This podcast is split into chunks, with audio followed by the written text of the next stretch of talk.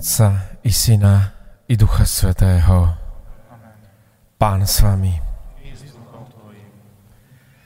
Milované sestri a bratia, vítajte na Svetej Omši.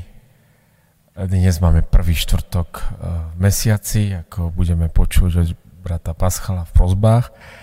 A tak mám nádej, že si nás preklikli aj tí, skálny prvých štvrtkov, ktorí za normálnych okolností, ktoré sme už dávnejšie nezažili, chodevali sem naživo na tieto sveté omše. Zdalo by sa, že všetko je zastavené, ale nie tak všetko, pretože my slávnostných kazateľov stále máme a všímajte si, že ten projekt prvých štvrtkov beží už tretím rokom a naozaj platí, že obuvníkové deti chodia bosé, pretože náš gvardián, tu prítomný Šimon, ešte nikdy nemal uh, kázeň na tejto sete, tak bude mať a ja sám som zvedavý, že či ponúkne svoje svedectvo cesty do rehole alebo čo iné. čo.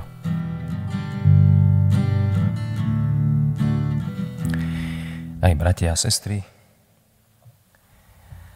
tak dnes teda som dostal tú milosť, aby som pri tejto svetej omši za povolania kázal čo si povedal. Keď sa bratia čudovali dnes pri obede, že ty si ešte nekázal na prvom štvrtku, poviem, že tak tady som si spomenul na vetu jednej z našich bratislavských organistiek, ktorá povedala svojho času, keď už nie sú kone, aj somar potiahne. Tak hádam, to nebude až také zle.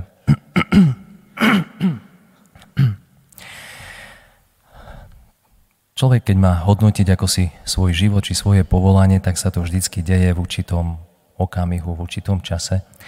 A teda inak by hovoril či hodnotil možno pred pár rokmi svoje povolanie, inak by o ňom rozprával, inak by ho podával, inak možno ho bude podávať zase o pár rokov. Takže ja chcem možno tak pohľadnúť na svoje povolanie, však nie všetko, lebo na to čas nemáme a doprodrob na to, možno na to bude celá väčšnosť, ale tak na čo si asi tak spomeniem, ale teda tu z tohto momentu, ako pozerám smerom späť a snad tam bude aj odkaz, ako očakávam smerom dopredu.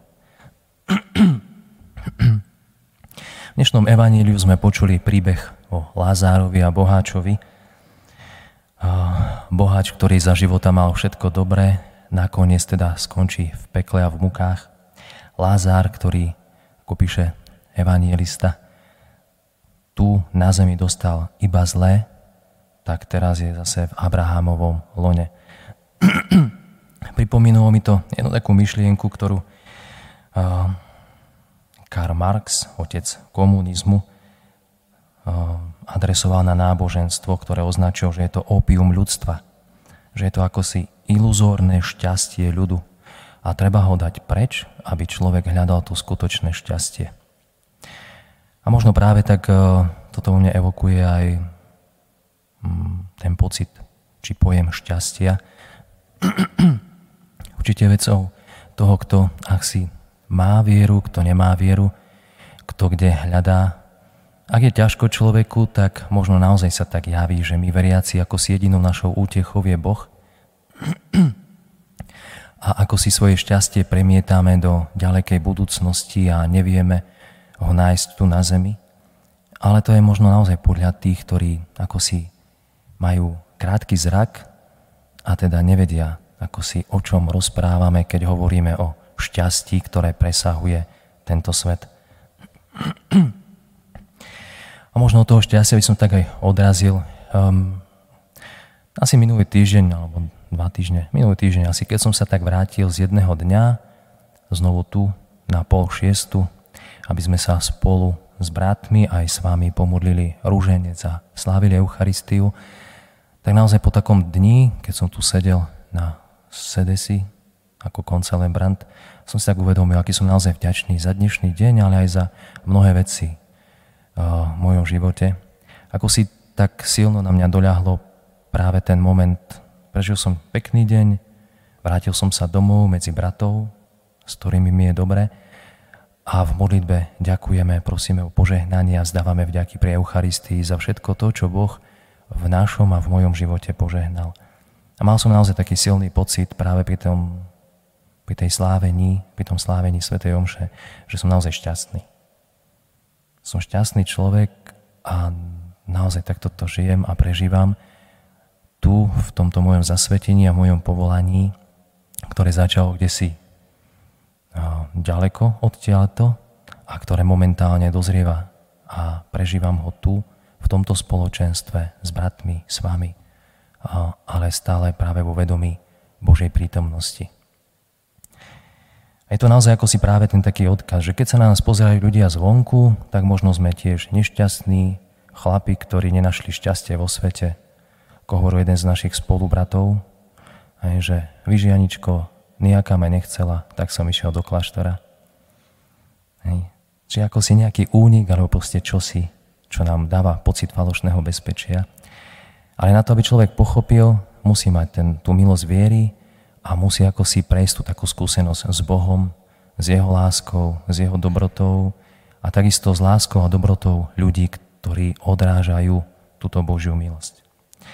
Teda, keď teda v nejakých takých bodoch a odsekoch môjho života prejdeme možno to, čo vrcholí, alebo teda čo mi vytvára a dáva naozaj vedomie toho šťastia v mojom živote. Tak narodil som sa ďaleko na východe. Keď niekto im poviem, že vlastne je to okres vranou nad Toptou, tak povedia, že to je fú, to je ďaleko. Keď to párkrát prejdete, tak to není až tak ďaleko. A v dedinke, ktorá sa volá Slovenská Kajeňa, tu málo kto pozná, keď si pozriete na mapu, tak na východe sú dve také modré bodky. Jedna je Zemplínska šírava a druhá je Veľká Domaša, tak 5 km od Veľkej Domaše.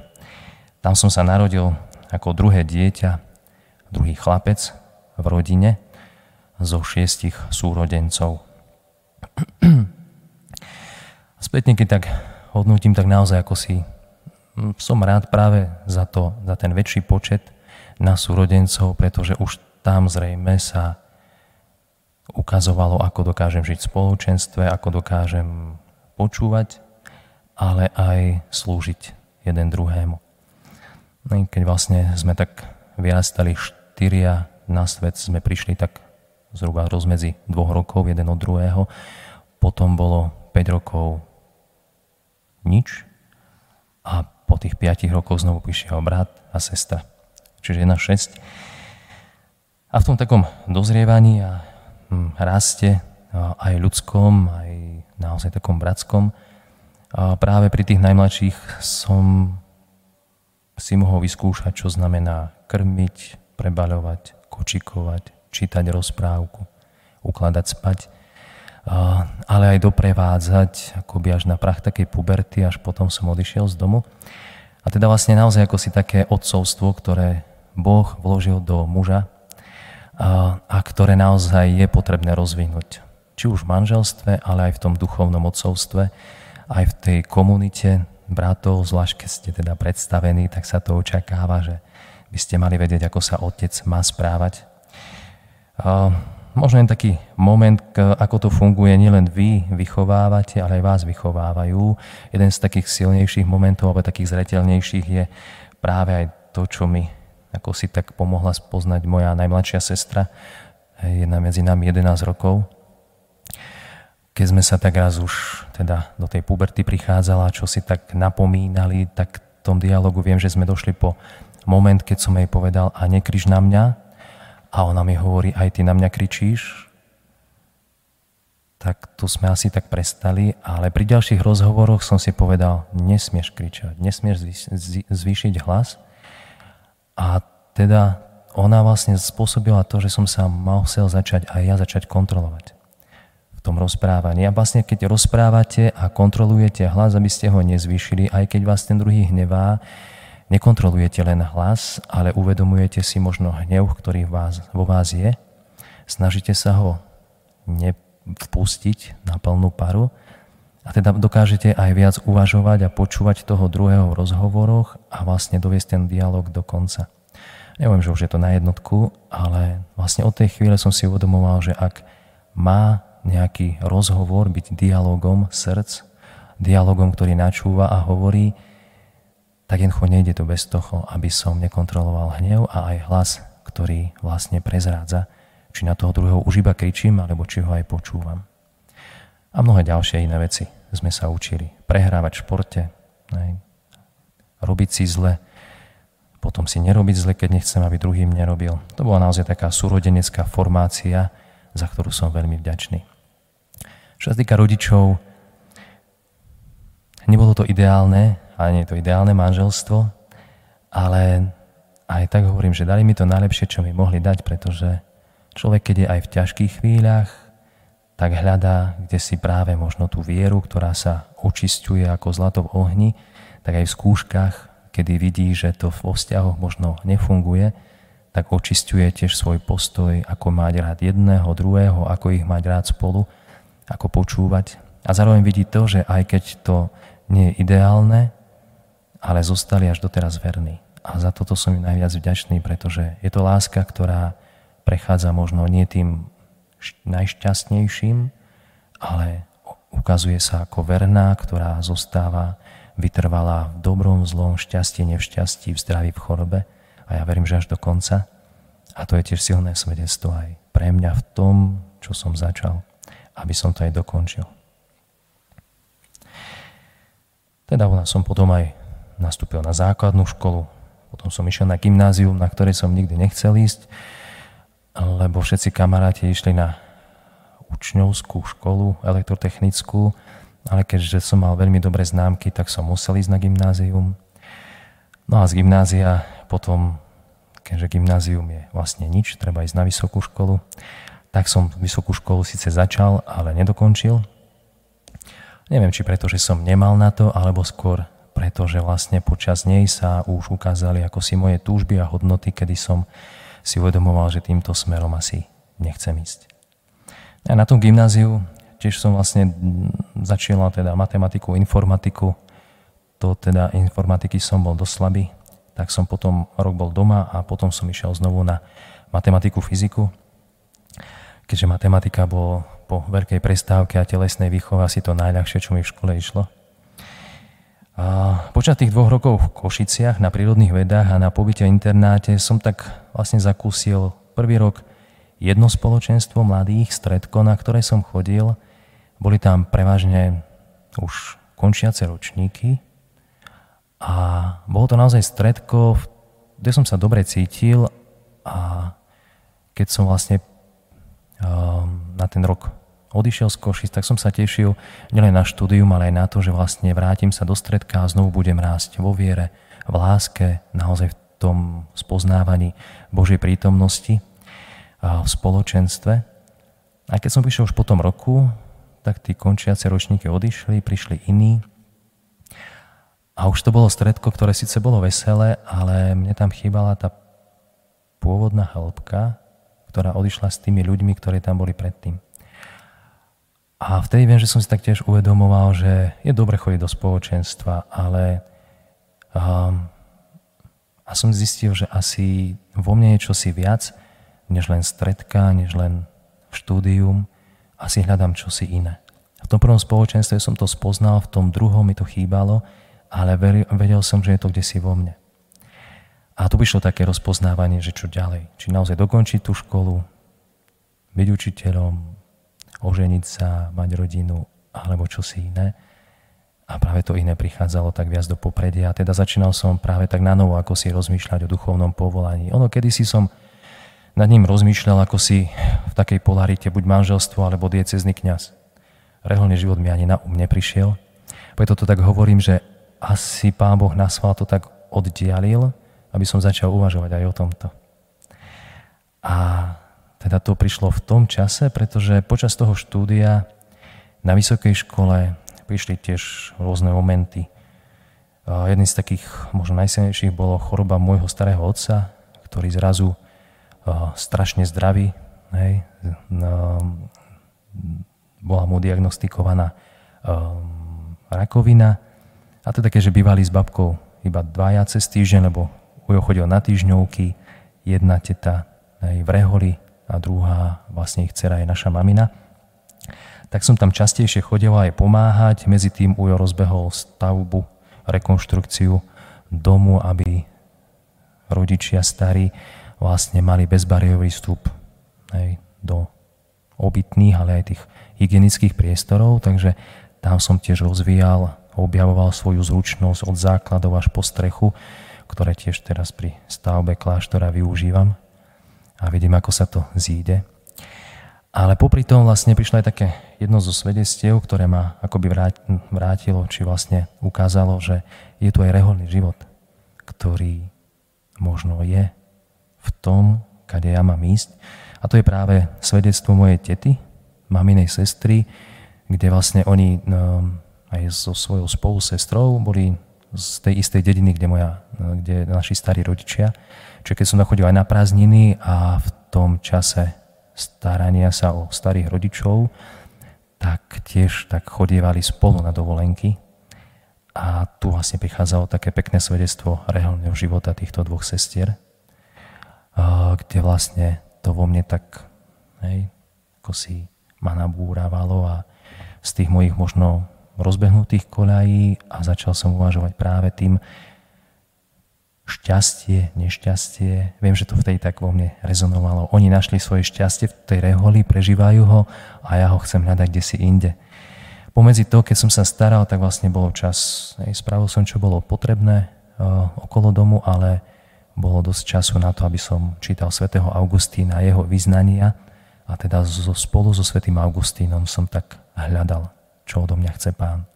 A po tých všetkých takých momentoch prišlo potom neskôr, teda detka si pán povolal a ja teda som išiel ďalej. Našiel som si aj prácu a neskôr som teda bol pol roka na vojenčine. Nešlo ani o tú vojenčinu, ale o to, aby som sa z tej starostlivosti z domu a z tých koreňov, ktoré už boli v tom veku dosť tak silné, aby som sa vytiahol z domu aby som nemusel hovoriť rodičom a blížnym, o čom uvažujem, pretože keď chlap za zvyčajných okolností povie slovo, tak už ho to zavezuje. Čiže ešte som nechcel hovoriť o tom, že rozmýšľam o reholnom živote, aby som ako si ešte nemusel možno zvažovať pred nimi a povedať, že možno som si to rozmyslel, tak som vlastne využil tú vojenčinu, aby som odišiel a že budú musieť sa postarať o mňa a budú to musieť bezo mňa zvládnuť a ja si budem musieť navrať ako si také, že, že nie som nepostrádateľný doma a môžem kľudne ísť na tú svoju cestu, ku ktorej ma pán volá. A tak aj tie prvé kontakty s Františkánmi boli také, že som cez vojenčinu napísal list. Vtedy pán Pater Andrej bol ten, ktorý mal na starosti kandidátov. Tak som im písal, vtedy bol v Hlohovci, že teda uvažujem, hľadám a teda, že čo by trebalo. Tak mi napísal, že a tiež som mu tam dal, že v máji by som mal ísť na dovolenku z vojny, keby mi odpísal v tom čase, lebo ešte som tiež nechcel, aby mama našla list v schránke ne, od nejakého františkána, aby som to najprv sám sebe spracoval a potom im to povedal. Ono to nejak tak aj vyšlo, takže počas tej dovolenky prišiel list, odpísal som. Tam som sa dozvedel, že františkáni sú aj v Prešove, čo je bližšie než Hlohovec k Vranovu, a teda k slovenskej kajni. Ja som totiž to žiadneho františkána nepoznal. Až tu som ich spoznával, keď som začínal prvé kontakty a je to tiež taká možno jedna z vecí, keď sa ma pýtajú, prečo práve františkáni. Hovorím, je to asi tak, ako keď sa Janka pýtajú, prečo si zobral Zuzku, keď, eh, ja neviem, Anička a táto je krajšia. Pretože k nej asi čo si cítil. Čiže aj mňa tu asi tak čo si ťahalo k františkánom a preto som začal kontaktovať nich. A teda prvé kontakty prišli, potom prvé stredka, kandidátske. A, a, a, a v rámci jedného kandidátskeho stredka ešte tiež prišiel taký pekný moment, ktorý som síce nechápal, keď kandidátske stredko bolo 14. februára na Valentína na púti zalúbených vo Vysokej nad Uhom, tak som nechápal, že či to je skúška ohňom, alebo kvôli čomu, ale teda boli sme na, tých, na tom kandidátskom a to kandidátske stredko práve vo mne očistilo možno uh, tú takú, taký ten pohľad na manželstvo, na život v manželstve a partnerstve, pretože tam to bolo naozaj o svedectve manželov, ktorí ten ideál ako si manželstva žijú. So všetkým tým, čo k tomu patrí. To, čo som možno doma nemal tak načítané a možno som sám sebe nevedel, či by som to dokázal žiť alebo nie. Tam cez to svedectvo a potom vlastne v tých ďalších eh, mesiacoch ešte do toho rozhodnutia som naozaj tak eh, ocenil a videl tú krásu toho manželstva, ako aj Kantalme sa v tej svojej knihe o panenstve porovnáva práve jedno s druhým a ukazuje, že jedno je krásne pri tom druhom, ktoré je vznešené, že pri manželstve aj panenstvo zasvieti a pri panenstve sa ukazuje krása a poslanie a povolanie manželstva, že kde si práve na takomto rozhraní viem a som rád, že to kandidátske stretnutie bolo, pretože som tak naozaj vedel, že neunikám, nevolím si niečo, ľahšie alebo proste neutekám od niečoho, čo by som v sebe nevedel prijať, žiť a odovzdávať, ale naopak viem, čo pekne zanechávam a čo pekne si volím. V tomto rozpoložení som potom v 2005 ako 26-ročný vstúpil do postulátu v Trstenej, no a potom pokračovali ďalšie formačné roky, noviciát 2006-2007 tu v Trnave, Hej, potom ďalšia formácia v Bratislave. v tej možno jeden moment, ktorý by som tak chcel tiež spomenúť. v tom svojom povolaní, keď ma pán tak volal, tak vo mne je stále taká tá túžba hej, do samoty, do ticha, pretože ako kto si také povedal, že naše povolanie sa zrodilo v tichu a preto sa musíme do toho ticha často vrácať, aby sme ho očisťovali, aby sme ho prehlbovali a jedno z tých vecí, ktoré ja som tak aj zvažoval, či františkáni boli taký medzikrok, že zo sveta k ním a potom ešte hlbšie do kontemplatívneho spôsobu života, alebo či naozaj františkáni sú to, čo mám žiť. A taká tak polemika v tom aj rozpoznávaní a teda očisťovaní tej túžby prišla do E, momentu, kedy sme ako schola v roku 2009, čiže to bolo po druhom ročníku, ak dobre počítam, teológie, a priš- e, boli na púti v Asisi. A tam boli dva také silné momenty. A jeden, keď nám sestra Gabriela, Klariska zo Slovenska, ktorá tam v Hasisi žije v komunite, hovorila práve o tom ich spôsobe kontemplatívnom kláštore, tak viem, že vtedy sa vo mne všetka tá túžba po kontemplatívnom eh, eh, spôsobe života tak oživila a bola naozaj taká, taká citeľná. A potom o pár dní sme zase zakotvili na Laverne, kde sme znovu tak, eh, ako si si pripomenuli, že František teda rád tiež chodil práve do samoty, do pustovníček. A tam som v rámci práve toho pobytu bol piatok, hovorím, že tak sa postím, nejdem na obed, ale dôvod bol práve to, že som sa prešiel v tej prírode a tam som si povedal, že nemôžem do nekonečná uvažovať o tom, či kontemplatívny, či františkáni, či to, či to. Mal by som si povedať a vybrať. A vtedy v tom roku som si povedal, že vyberám si františkánov. Pretože je to špiritualita, ktorá pozýva aj do ticha, do pustovne, ktorú potrebujem, ale zároveň ide aj ďalej, pretože o tej Božej láske, ktorú čerpá, musí kričať do sveta. Lebo keď hm, neskôr som aj po vysviacke, ktorú som mal teda v 2014, išiel do Trstenej a potom po roku som začal chodiť pustovňa a Trstená, tak tam som si naozaj uvedomoval, že to, čo človek v tichu čerpá, musí dať zo seba von, lebo toľko Božej lásky a dotyku, ktorý zažije o samote s Bohom, asi srdce neunesie, musí ho dávať vonku. Či už vtedy som sa rozhodol a som rád a šťastný, že som medzi františkánmi a môžem aj v tichu čerpať, ale aj šíriť to medzi vás, medzi svojich bratov, medzi vás veriacich, s ktorými aj tu prežívame naozaj to pekné spoločenstvo. Takže v 2013 potom slávnostné sľuby, diakona 2014 vysviacka, potom ako novokňaz Trstená, o rok na to Trstená pustohňa, No a v 2016 bola kapitula provinciálna, volebná, kde prišiel terajší provinciál s otázkou teda, že kde chcem ísť na ďalšie pôsobisko a čo chcem ďalej, ako si to predstavujem alebo akú mám víziu, tak moja odpoveď bola, že však chcem ísť do pustovne, ale môžem zostať aj v Trstenej, alebo ako ti to teda vyhovuje, lebo keď ti každý dá podmienky, tak neviem, jak to v tých kláštoroch vystávaš, tak ho hneď Sveku povedal Trnava Guardian.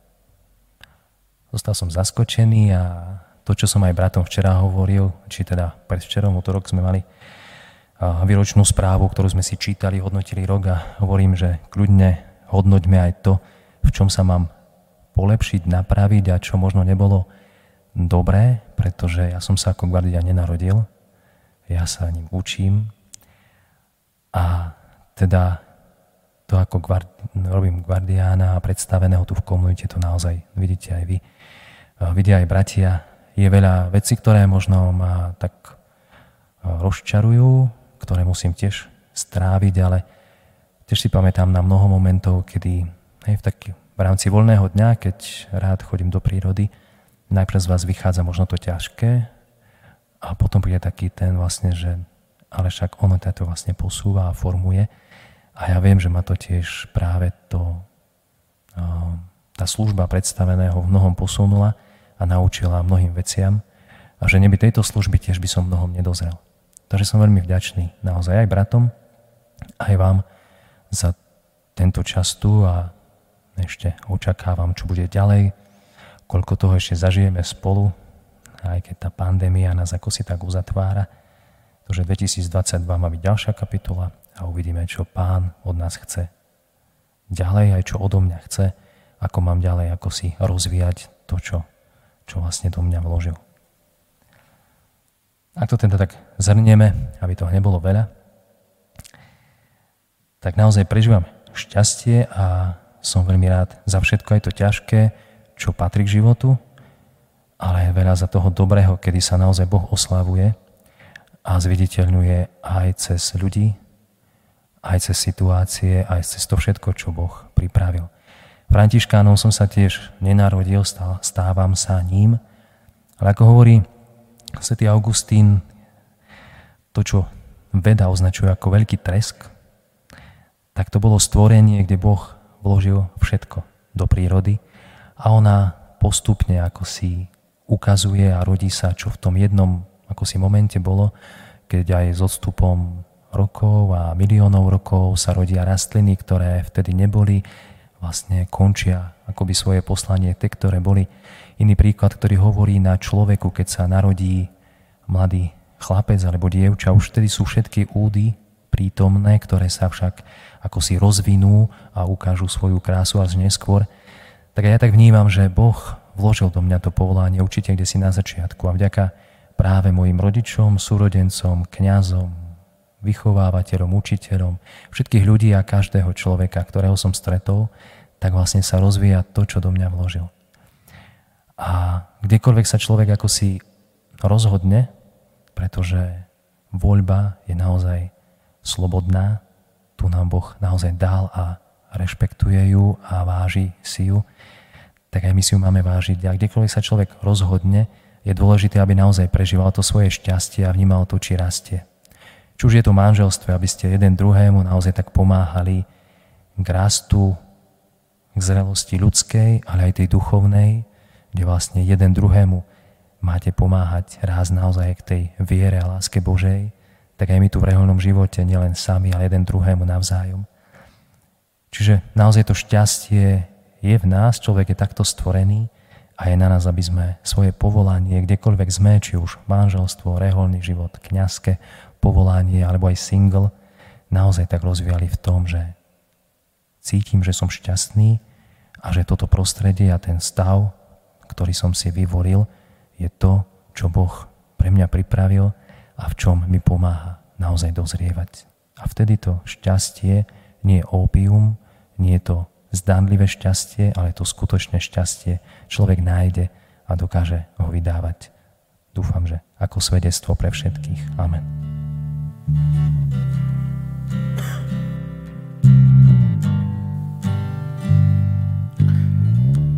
Šimon, ďakujem ti veľmi pekne. To práve idem povedať, to ma nepredbiehaj. To hneď idem povedať, že teda za také ľudské prívetivé zdieľanie tej cesty a ako poznám štýl tvojho kázania, to som chcel riecť, že tak to bolo historicky e, najdlhšia kázeň všetkých čias tvoja. Áno. Áno, ale aspoň vieš pochopiť tých kazateľov, čo tu prichádzajú štvrtok, čo štvrtok nám to tu predlžujú. No, to je...